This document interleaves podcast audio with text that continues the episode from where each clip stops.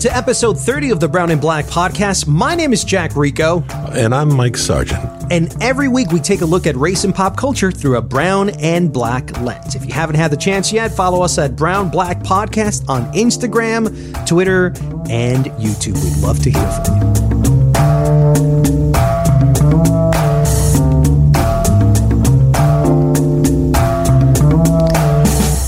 Since we're closing in on Christmas, Mike, we thought uh, that you and I would review two recently new black movies that you can watch over the Christmas weekend that will be the talk of Oscar season. The films we'll be reviewing are George C. Wolfe's Ma Rainey's Black Bottom, which you can watch now on Netflix, and Regina King's One Night in Miami, which opens Christmas Day on Amazon Prime. And the reason we're talking about these movies because of its monumental significance, the fact that they're black stories with black casts. Opening on on Christmas Day is something that I don't really remember growing up with, Mike. When we were deciding that we were going to review these two films, I thought, all right, what do they, they have in common? One, they're being released in the Christmas season, and that's a very specific thing for Hollywood, the Christmas season. Two, that, like you said, they're both based on plays, but they're both stories about the history of America, but specifically black history in America, specifically the black experience in America. One is a fictionalized account of real life black icons who all actually were friends, but it's a fictionalized account of a real night. And the other one is a play, again, featuring a real life singer, Ma Rainey, and it's sort of a fictionalized day at a recording studio. But again, what makes these stories so powerful is the context, the time in which they take place, and when we meet these characters, how they're affected by those times.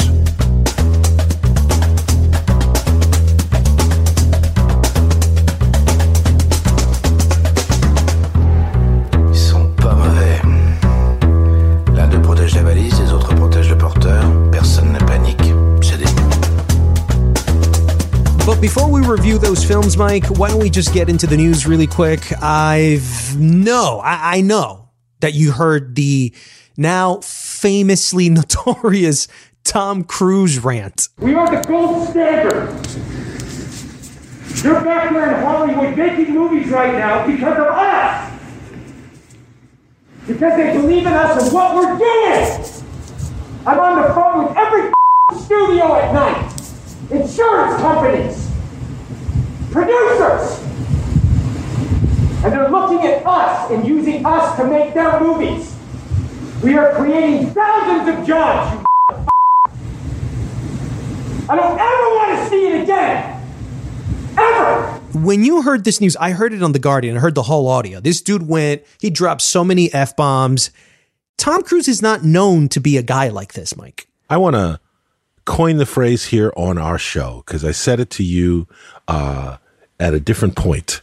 That is America and, and the people, you know, Americans, our whole culture is based on embracing this whole individualism and, and rugged individualists and the individual and, and this triumph of, you know, you know, we are, you know, the right to be who we are. Let's not even get into what's happening in this country where people feel their rights are being impinged to have to wear a mask.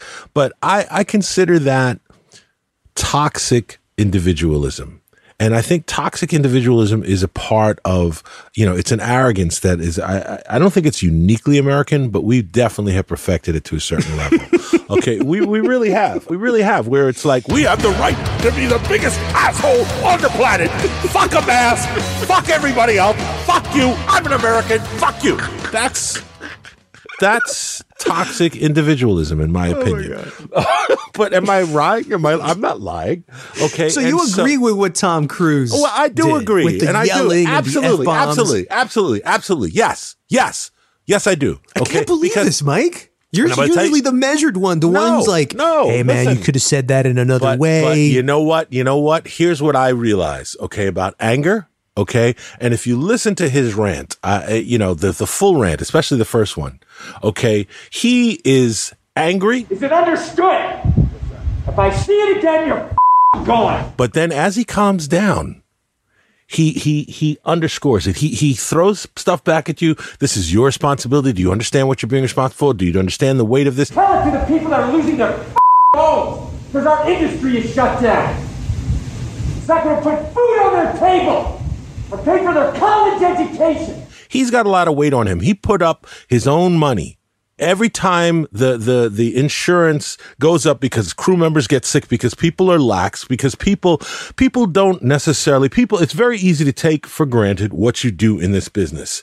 It's very easy to take for granted. Now, we are not making, you know, hundreds and millions of dollars in the entertainment business. There are people who do, but there are people who make very good livings in this business and take it for granted.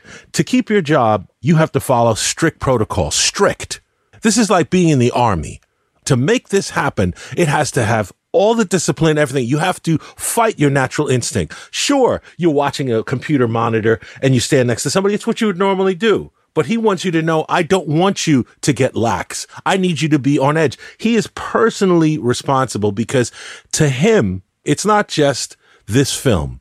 He knows that the amount of money that's being spent here is, can it be done? Can this work? What's it going to take? Is there other ways of doing it? I guarantee he's tried those other ways. I guarantee yeah. he yeah. didn't just yeah. flip out. Tom Cruise has been making movies for 30 plus years. This is not his reputation. For him to flip out, he's just done. That's why he's, it was a dramatic moment. Yeah, that's why it was done. news. And and not only is it news, what's interesting is an actor, and you and you see this it's like you see it with De Niro when he talks about Trump. It's like you're used to an actor pretending to be angry. Okay. and then when you hear them, they sound just like they do in the movies. You're like, oh my God, is he gonna? I want the truth. You can't handle the truth. You can't handle the truth. You know, it's like, you know. It's like Tom Cruise had a Tom Cruise moment. So, oh my god, it totally sounded like he was in a few good men, bro. Exactly. It was hilarious because yeah. you're used to hearing him do this only in movies. Script. Exactly. It's like this is not a Mammoth script. This is Tom Cruise. this is Tom Cruise. So, do I oh, think man. he should have done it? Yes, I do. I think because that's the responsibility. If you want to work, I'm sure you signed something that said, I will follow all the damn ass rules. And you know what? Those people who quit, I'm glad they did. They quit because they shouldn't be there. Because if it's too much for them, if they can't take the pressure, get out. Get out. It's it's it's a privilege to be there. There are people who would get I guarantee who would love to take those people's jobs and will, have no problem following every single rule because they're going to get paid well Guaranteed these people are not getting paid. You won't work on Mission Impossible 7 and you're getting paid $15 an hour. You're getting paid top dollar. You're at top of your industry. You're working on a film this big. You are making buku bucks.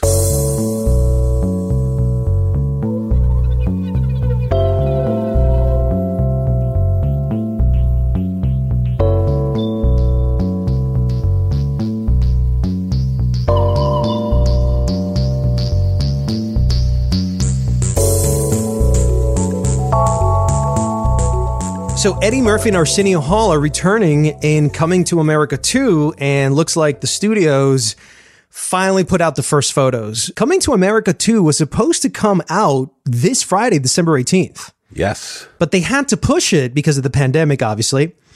And now it's going to be coming out on Amazon Prime Video on March 5th. So it's going straight to streaming. All the press. It's been one of the biggest news stories um, all week. A, because Coming to America is a black classic, a black comedic classic from Eddie Murphy.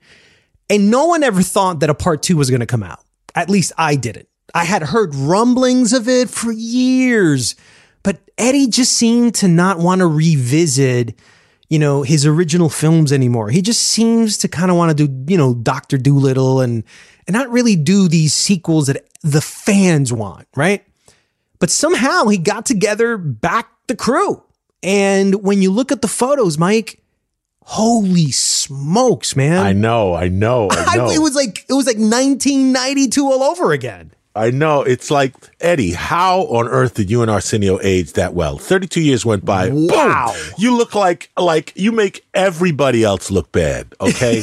you know, I used true, to man. think, I thought, amazing. yes, I thought Ernie Hudson made Bill Murray and Dan Aykroyd look bad. Okay. But right? wow. Wow. You know, Eddie Murphy, uh, is he looks just fantastic, and so does Arsenio Hall. Like Arsenio Hall, I don't know if he's been in hibernation because where's he been for twenty years? And like he just comes out looking like he did twenty years ago. What do you think Coming to America two means for brown and black movie going fans today? And what do you think? How do you think white crowds are going to react to it? I think one, comedians, in terms of the general audience, general audience, everybody likes to laugh. So I think comedy is one of those things that transcends everything. And Eddie Murphy, at a very young age, was one of the highest paid, most popular comedians in the country, in the world, really. And to this day, he still has some absolute classics. And it was like his first three films or some of the best films he ever made. Yeah, 48 okay? hours. 48 hours. You know, uh, Boomerang. Uh, trading, trading Places. They are comedy classics. Now, one thing about the public is that they're very forgiving. They're, they're forgiving, let's put it this way, they're forgiving until they're not. They were not very forgiving for Eddie for a lot of those bad films, but in the last year and a half, we've seen a lot. America's kind of re-fallen in love with Eddie Murphy. I think this is probably going to be one of the most successful films for him because wow. as much as I liked Dolomite, I thought Eddie Murphy could have done that in his sleep. Okay, really? The, yes, I thought I that thought, movie stretched him. I didn't feel it did. For a guy who's played like 13 characters in, in one film, that movie was nothing for Eddie. I think Eddie is an enormous talent, enormous. Yeah. I think Hollywood hasn't known what to do with Jerry him. Jerry Seinfeld think, worships him. He reveres him as the way amazing. people revere Seinfeld. Listen to me. Eddie Murphy is amazing. You didn't go that year when the Critics' Choice gave an award to Eddie Murphy uh, last year. Eddie got up and within a minute and a half, he had the entire audience laughing. Uh, I have a clip from it. I'll play it to you. For you guys, because when I started making movies like almost 40 years ago, there were no African American film critics. well, it wasn't. Actually, there was one. And that nigga was crazy. I used to always want to fight him. What this motherfucker said. They ain't have no film African American film critics. They ain't have. And, and Neil was talking about they make they make makeup special for her. When we they didn't have no no makeup African American makeup, hair department, wardrobe pe- wardrobe department, producers didn't have none of that. It was it was rough. Especially you go the hair department. Like if you go walk at an old Sidney Poitier movie, his hair is fucked up and all.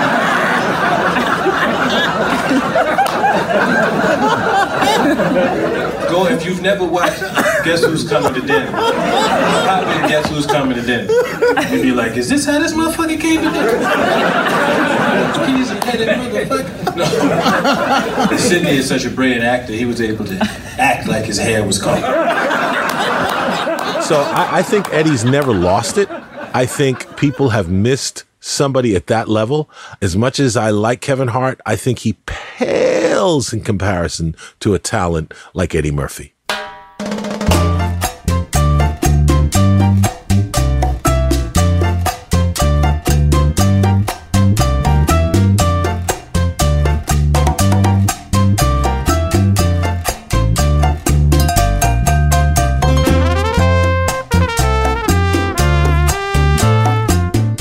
online, there are lots of lists for Christmas movies. If you put Latino Christmas movies, they'll give you the they'll give you a list. Oh, 1959, a Mexican Santa Claus, and you know there are all these movies that they'll name. But growing up in this country, traditionally, what did you watch at Christmas time? brother and, i didn't yeah. i didn't watch any latino movies because those latino movies don't exist they don't exist within the mainstream canon of stories and holiday stories we still don't have a major holiday studio film that accurately expresses latino holiday christmas culture why a lot of it i mean obviously is discrimination it's a lack of understanding that our stories aren't compatible with white audiences.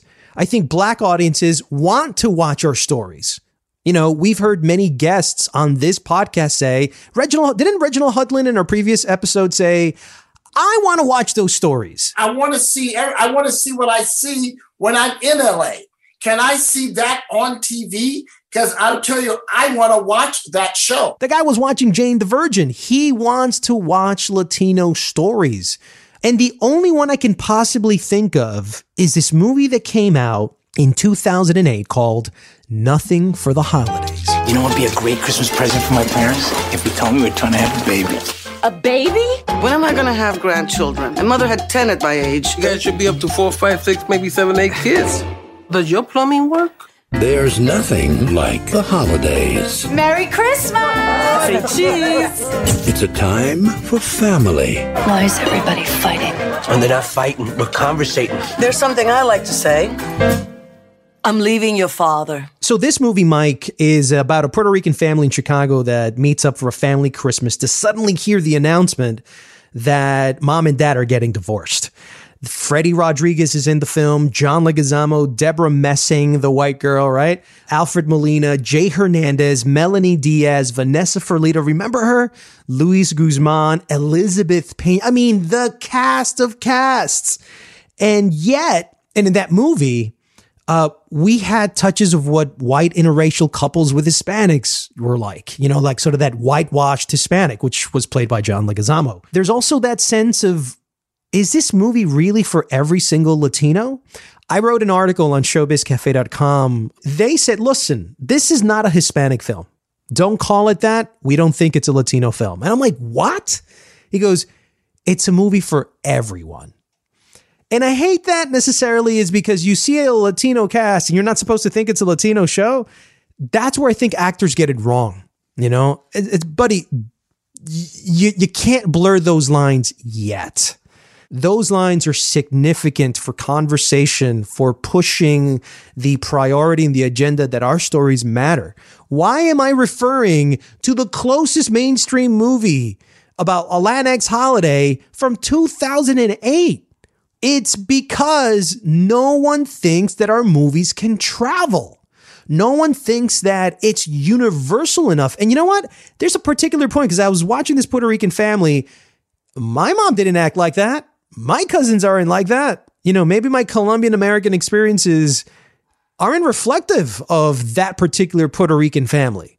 And this is the problem with putting Latinos in one bucket. So, how are we going to get together? How are we going to coagulate all those countries and all those Latino cultures uh, in America to create one movie that speaks not only to them, but to whites, but to blacks, and have it be a monster holiday film? All right, I've got an idea. You just gave me an idea. Okay, it'll be like a cross between Love Actually. You know how Love Actually had all these different all these different. So we've got a blended, a Latino blended family because like they never talk about Latino blending.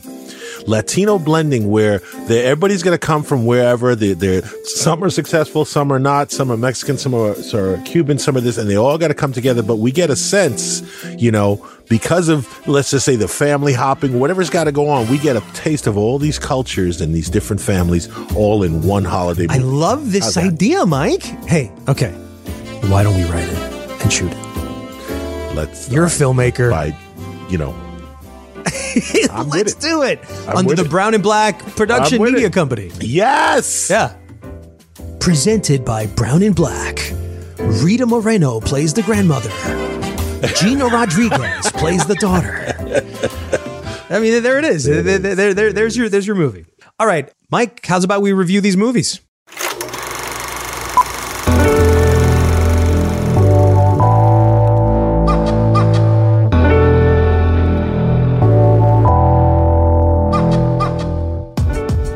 Pulitzer Prize winning playwright August Wilson, also known as the theater's poet of Black America, had a knack for writing vivid details about the African American experience in the 20th century. One of those great plays, which was nominated for a Tony back in 1982, now adapted to a film, is Ma Rainey's Black Bottom, which takes us inside a day of Ma Rainey, one of the biggest blues singers of the 1920s, played by Viola Davis who is about to do a recording session for a new album with her band. But deep tensions with a white producer, a talented but temperamental trumpet player by the name of Levee, played by Chadwick Boseman, turns what should have been a normal session into a deadly and life changing event. A one, a two, a you know what to do. This would be an empty world without the blues. I try to take that emptiness and fill it up with something.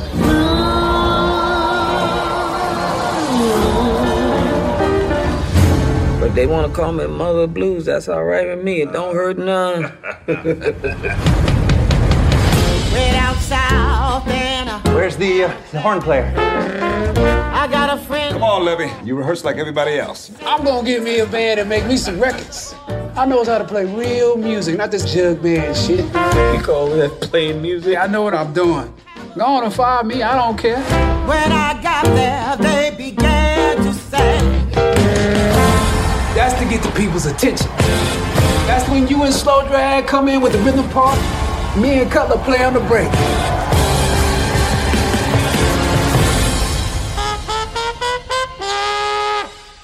Levee, the sooner you understand it ain't what you say, it's what Ma said to count. We'll be ready to go in 15 minutes. We'll be ready to go, and Madam says we're ready to go, and that's the way it go around here.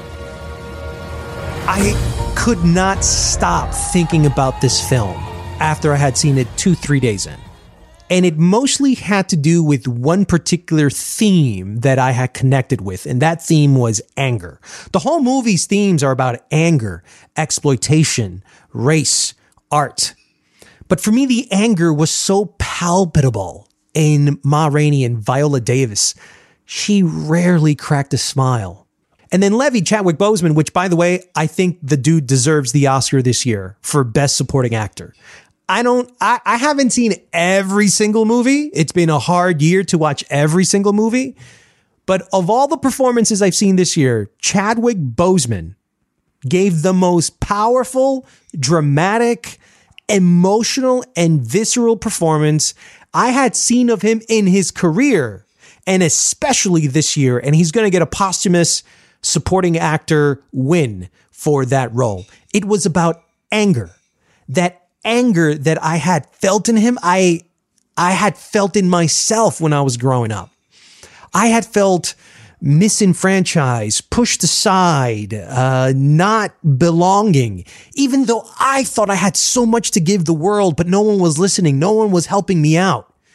And I saw a lot of what I, what, what Levee had in the film, I, I, I saw in myself. And this exploitation where we've been talking about, you know, racial capitalism. We've been talking about the exploitation of white owners of brown and black workforces that profit their companies while we get nothing out of it. This has been the history of America from the plantations all the way to now. And I think what Ma Rainey really describes here is that, you know, things haven't really changed that much, whether it's in art and that exploitation, which might not be so obnoxious and, and obvious like in this movie, still exists, Mike. And that's why anger is the main theme that I connected with with this film. I connected, I, I, guess, with a with a few things differently. I agree with you. I think Chadwick Boseman's performance is incredibly nuanced. I think he definitely understood this character. I think he definitely gave this character a tortured soul when he's telling some of the backstory of his life. You know, we we we, we wonder where the anger comes from, and then when we see it, we don't just see it as anger we see it as, as a shield that he's had to use and a way in, in which to empower himself, or you could fall into a pit of sadness. I, that's what I felt. But what Yeah, re- really struck yeah. me, It ripped me apart, man. definitely. But what really struck me and what made it contemporary for me was Ma Rainey. Besides the fact that I think Viola Davis gives a really tremendous performance as Transformation. Uh, she was unrecognizable. she was you know, most completely- of that film. It was incredible makeup job, incredible performance. I, I when they showed the, the the real version, I was like, wow. Wow, exactly. She she definitely transformed, and there there's so many things about it that are theatrical in terms of you know the darkness around her eyes and her big, big soul piercing eyes coming through. But you also saw the sadness, but also the tension. When she entered a room, you didn't know what was going to happen. She might fight you. She might curse you out. She was like a volcano. But at the same time, you also knew she was a woman and she was black. So there's a scene And a lesbian. and, and a lesbian too. There's so much tension when she's around. Are they going to see her be a lesbian? Is she going to blow up? When she has a confrontation with the cop and she will not back down. Ma Rainey Was she gonna get shot? Was Yeah, she? a lot of That's tension, what I felt. I felt the tension of shoot. If that happened today, they'd kill that black woman. So this is a hundred years later, and I still feel the animosity that a white police officer would have against a black woman who you just saw recently. They finally released this footage of what these cops who broke into this poor woman's house and had her standing there naked while they were in the wrong house, nine white cops and could give a crap about her. That level of humiliation, she's, you know, she's, she, What you talking about, Breonna Taylor? no, Uh, uh, this is not Breonna Taylor. This is a woman who lived. She she very close to what happened with Breonna Taylor. Cops broke into the wrong place, okay, and they terrorized her. She has no one living with her. She was getting into bed. She was naked. They didn't even give her clothes. They threw a blanket on her, but she was handcuffed so it would fall off of her. They're all walking around. She's screaming at them. You have the wrong place. They're paying her no mind, and of course they're at the wrong place. She's been trying to sue for a year and a half. They basically said they did nothing wrong until finally this week the footage was released. When you see the footage, it is not only heartbreaking, but you will be so angry to realize how little regard these people had for her as a human.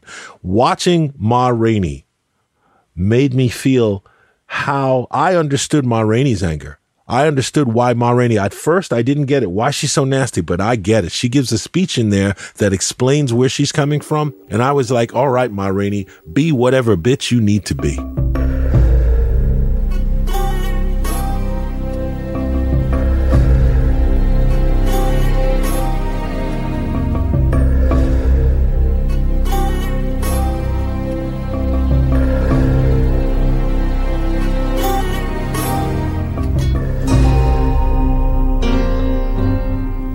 Next film we're going to talk about is a film called One Night in Miami.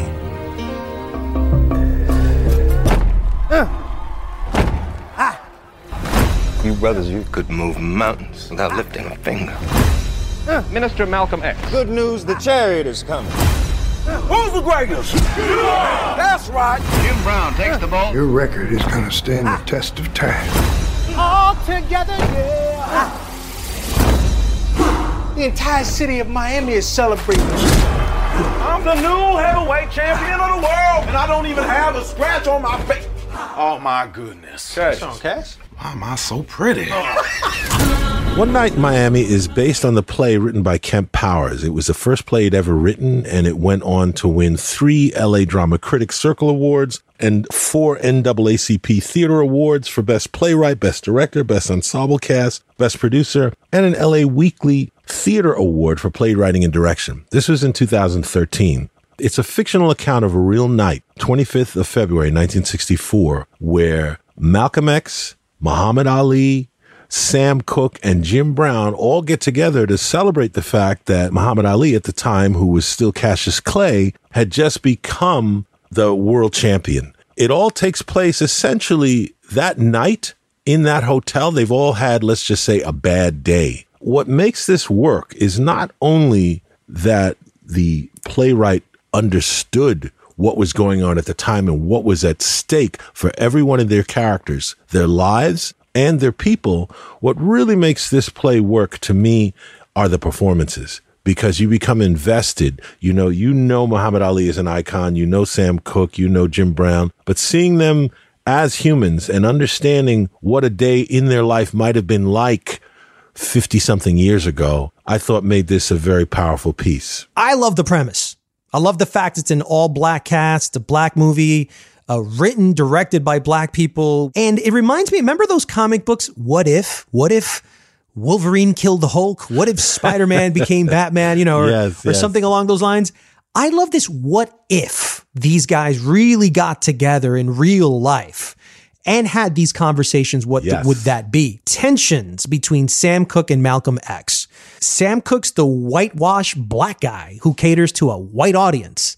And anything that's cracker, cracker, cracker is something that Sam Cooke loves.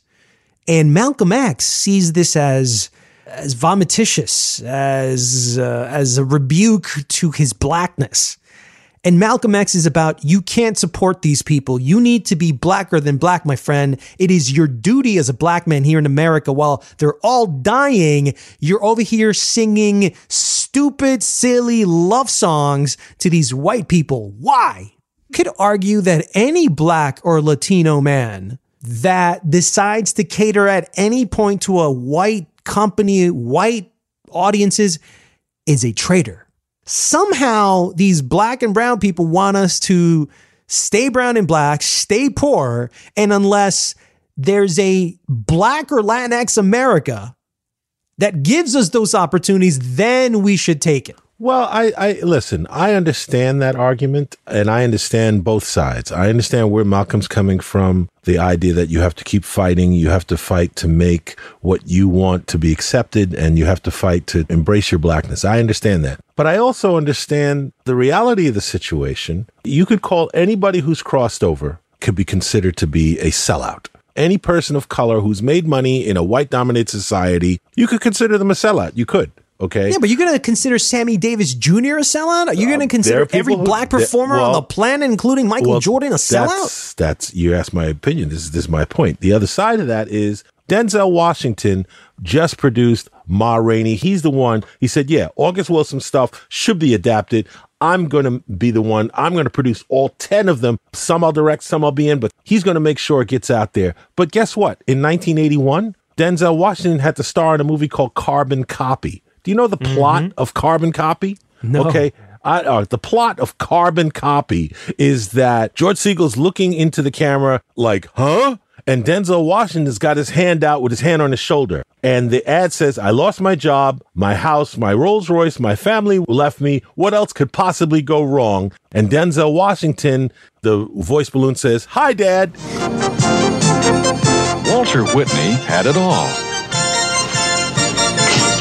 A high society estate, furnished with a high society spouse. Oh, you make me feel so used. A high society position, thanks to a high society father in law. I've never seen a happily married executive that was worth a damn. He even had a lawyer who was just plain high. You better have a drag, you'll feel better. But with all of this, Walter Whitney still felt something was missing. And one day, something showed up. Hi, Daddy. Carbon copy. Stop following me. Isn't the son supposed to follow in his dad's footsteps? God will never forgive you for having a black child. How do you know, Vivian? Maybe he'll be pleased. Maybe God is black. Rub my head for good luck. I don't believe in superstitious myths. Oh, there's no myth about black people changing your luck. You only met me yesterday, and already your luck has changed.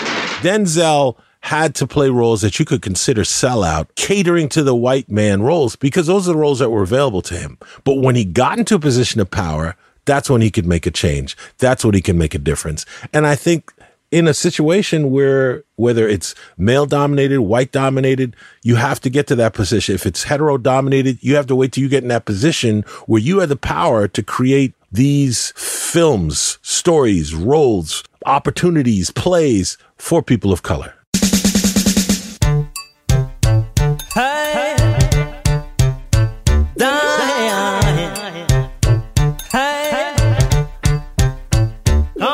Well, that's it for this 30th episode of Brown and Black. Thank you for listening. And if you would like to support this podcast, please subscribe to our show and leave a review. Your help will always allow us to be heard by many more people. Follow us on at Brown Black Podcast on Twitter, Instagram, and YouTube. Have a great week. Happy holidays, and we'll talk to you on another episode of Brown and Black. Hey, now this is the season. Don't lick on the top and reason. All my roughnecks, take a set brethren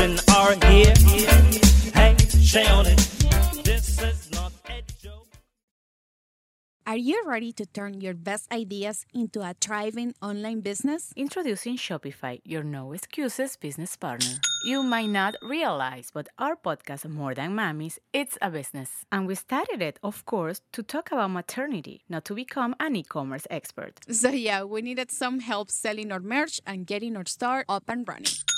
Woohoo! Another sale! Shopify is a commerce platform revolutionizing millions of businesses worldwide. No matter if you are a garage entrepreneur or a big business, Shopify is the only tool you need to start and grow your business without the struggle. With Shopify single dashboard, you can manage orders, shipping, and payments from anywhere, giving you the insights you need wherever you are. Sign up for $1 per month trial period at shopify.com slash sonoro, all lowercase. Go to shopify.com slash sonoro to take your business to the next level today. Shopify.com slash sonoro. Step into the world of power, loyalty, and luck. I'm gonna make him an offer he can't refuse. With family, cannolis, and spins mean everything. Now, you wanna get mixed up in the family business. Introducing The Godfather at ChumbaCasino.com. Test your luck in the shadowy world of The Godfather slot. Someday, I will call upon you to do a service for me. Play The Godfather now at ChumbaCasino.com. Welcome to the family. No purchase necessary. VGW Group. Void where prohibited by law. 18 plus. Terms and conditions apply.